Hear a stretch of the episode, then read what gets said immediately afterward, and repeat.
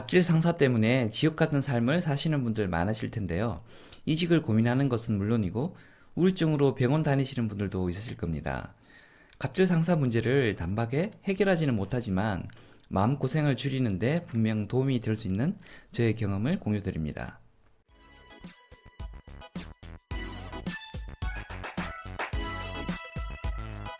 안녕하세요. 장프로입니다. 아주 오래전 제가 다니던 회사에 잘 나가는 30대 후반의 경영진 한 명 있었습니다. 어느 대기업의 그룹 총괄 임원으로 있다 온 분이었는데요. 계열사 임원들 평가까지 하다 온 분이다 보니 대기업 임원 중에서도 급이 다른 분이었습니다. 그 대기업과의 연주를 이용할 목적으로 우리 회사에 온 분이었는데 기세가 장난이 아니었습니다.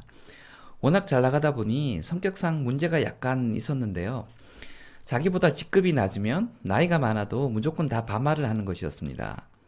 심지어는 본인의 같은 과 직속 선배에게도 반말을 했습니다. 같은 과 선배라는 걸 알만한 사람은 다 아는데 회의 때 반말을 듣고 있으면 본인은 얼마나 속이 뒤집어질까 주변 사람들이 다 민망할 정도였습니다. 그 사람 똑똑한 거 알고 잘 나가는 거 다 알지만 그래도 저건 좀 아니다라고 주변 사람들이 수군대곤 했습니다. 잘 나가던 그 사람은 아마 자기 삶이 그렇게 평생 지속될 줄 알았던 것 같습니다. 그런데 상황이 역전되는데 그리 오래 걸리지 않았습니다. 몇 년이 지나 저는 그 회사를 나와 다른 회사로 옮겼는데요. 굉장히 큰 프로젝트가 나와서 제한팀의 일원으로 어느 금융사를 방문하게 되었습니다. 그런데 그 회사에서 희한한 이야기를 듣게 되었는데요. 우리 회사의 경쟁사 중 하나로 오늘 제안 발표를 할 다른 경쟁사 리더가 그때 그 인상 안 좋은 임원이라는 거였습니다. 그런데 더 놀라운 건 오늘 발표 평가를 진두 지휘할 갑종의 갑 고객사의 임원이 그때 그 반말을 참으며 회사를 다녔던 그 학교 선배라는 것이었습니다. 옛날엔 내 밑이라고 선배고 뭐고 반말을 찍찍 해대었는데 이제 그 선배가 자신의 절대 갑이 되어버린 것이죠. 그 두 사람이 만나면 그때처럼 여전히 반말을 할까 아니면 태도를 싹 바꿔서 갑자기 존댓말을 쓸까 정말 궁금했습니다. 제가 이합 집산이 많은 업종에 있어서 그런 것이긴 하지만 이렇게 가벌이 역전되는 경우를 정말 많이 봤습니다. 저랑 가깝게 지냈던 제 사수도 그런 경우였는데요. 제 사수도 젊었을 때는 아주 잘 나가던 분이었습니다. 지금은 거의 그룹이 되어버린 어느 회사에 회장님을 도와 회사 몇 개를 직접 설립하기도 했습니다. 그런데 그 당시 설립했던 회사에 신입으로 뽑았던 사람이 있었는데요. 시간이 한참 지나서 그 신입은 제가 있던 회사의 전무가 되었고 제 사수는 몇 년 동안 외국에 나가 떠돌다 상무로 이 회사에 들어오게 되었습니다. 그 사이 인생이 잘 풀리지 않았던지 어쩌면 예전보다 더 낮은 직급인 그냥 상무로 입사한 것이죠. 그런데 여기서 문제가 생겼습니다. 예전 똘만이었지만 지금은 전무가 된 사람이 예전 일은 예전 일이고 지금은 내가 직급이 높으니 내게 예의를 갖춰라고 모욕적인 멘트를 계속 날렸나 봅니다. 두 사람 사이가 안 좋다고 소문이 파닥에 나 있었는데요. 그러다 결국 사고가 터졌습니다.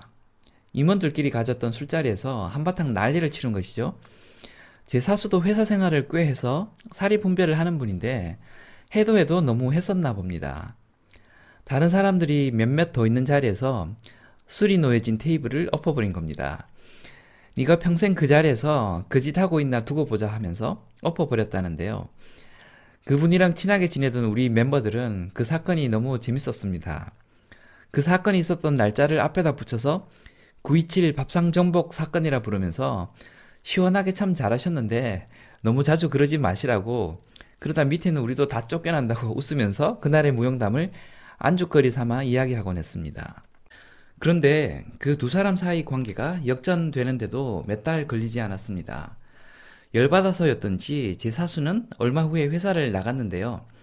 다른 회사에 더 높은 위치로 가게 되었습니다. 그런데 그 자리가 사이가 안 좋았던 그 전무의 목줄을 쥐는 자리였습니다. 두 분 사이 갑을 관계가 완전히 바뀌어 버린 것이죠. 제 사수가 외국에 출장 중이라 전화를 쉽게 받을 수 없는 상황이었다는데요. 밤새 전화를 해대면서 한번 꼭 만나자고 이거 제발 꼭 좀 부탁드린다고 지긋지긋하게 전화를 하더라는 겁니다. 그래서 어떻게 했냐고 물어봤는데요. 제 사수가 말하길 야, 인생 뭐 있냐? 그렇게 부탁하는데 나중에 나도 어디서 어떻게 그 사람 볼지도 모르는데 해줘야지 라면서 결국 예전에 원한 관계는 있고 그냥 원하는 대로 해주었다고 합니다. 제 사수는 그 이후 그보다 훨씬 더 큰 회사의 대표로 가 계신데요. 두 사람 중에 또 누가 어떤 위치에서 갑이 될지는 여전히 아무도 모르는 겁니다. 다른 사람들 이야기만 했는데요. 저 역시 이런 상황을 무수히 많이 경험했고 그래서 갑을 역전이 절대 특별한 게 아니라는 생각을 아주 뼛속 깊이 가지고 있습니다. 예전에 2년 가까이 저를 힘들게 했던 대기업 갑질 부장이 있었는데요. 그 부장이 회사를 잘리며 관계사로 좌천되어 갈 때 마침 제가 그 회사의 관리자로 들어가면서 갑을이 하루아침에 역전된 적이 있었습니다. 제가 주니어 때 저를 무지 힘들게 해서 회사를 그만둘까 심각하게 고민하게 했던 직속 상사 한명 있었는데요. 아주 많은 시간이 흘러 제가 만든 회사의 직원으로 입사하게 됐습니다. 그뿐만이 아닌데요. 제가 추천해서 우리 팀의 팀원으로 뽑았던 학교 2년 후배가 15년 후에 제 보스가 되기도 했습니다. 실제로 저는 그 후배 밑에서 2년 정도 근무를 했습니다.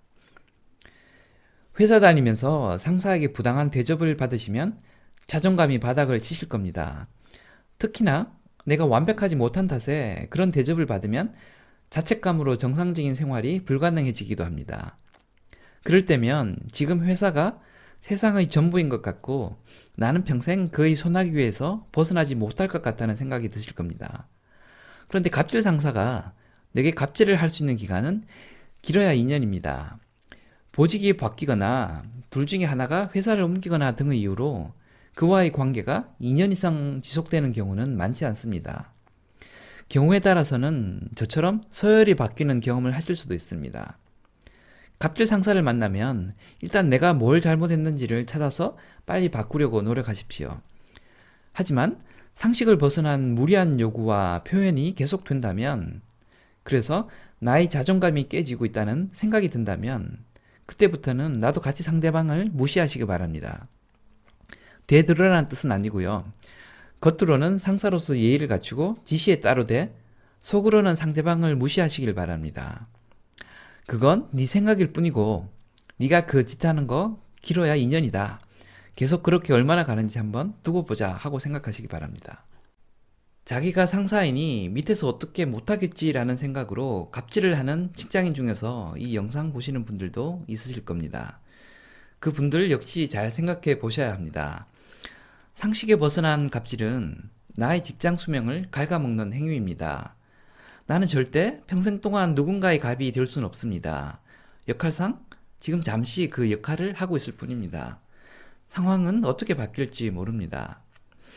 상사의 말이 무기처럼 내 가슴에 꽂히는 이유 중 하나는 그가 평생 나의 갑일 것만 같고 그래서 그의 말과 행동이 거부할 수 없는 가치 규범으로 다가오기 때문입니다. 제 경험상 평생 갑은 절대 없습니다. 그의 권위가 한시적임을 인식하고 그 역시 정서적으로 문제가 많은 누군가의 부하이자 먹고 살기 위해 직장을 다니는 생활인으로 인식을 하면 그의 말이 그렇게 칼날처럼 다가오지 않을 겁니다. 평생 갑은 없으니 갑의 말 때문에 자존감이 무너지지 마시기 바랍니다. 지금까지 장풀이었습니다. 감사합니다.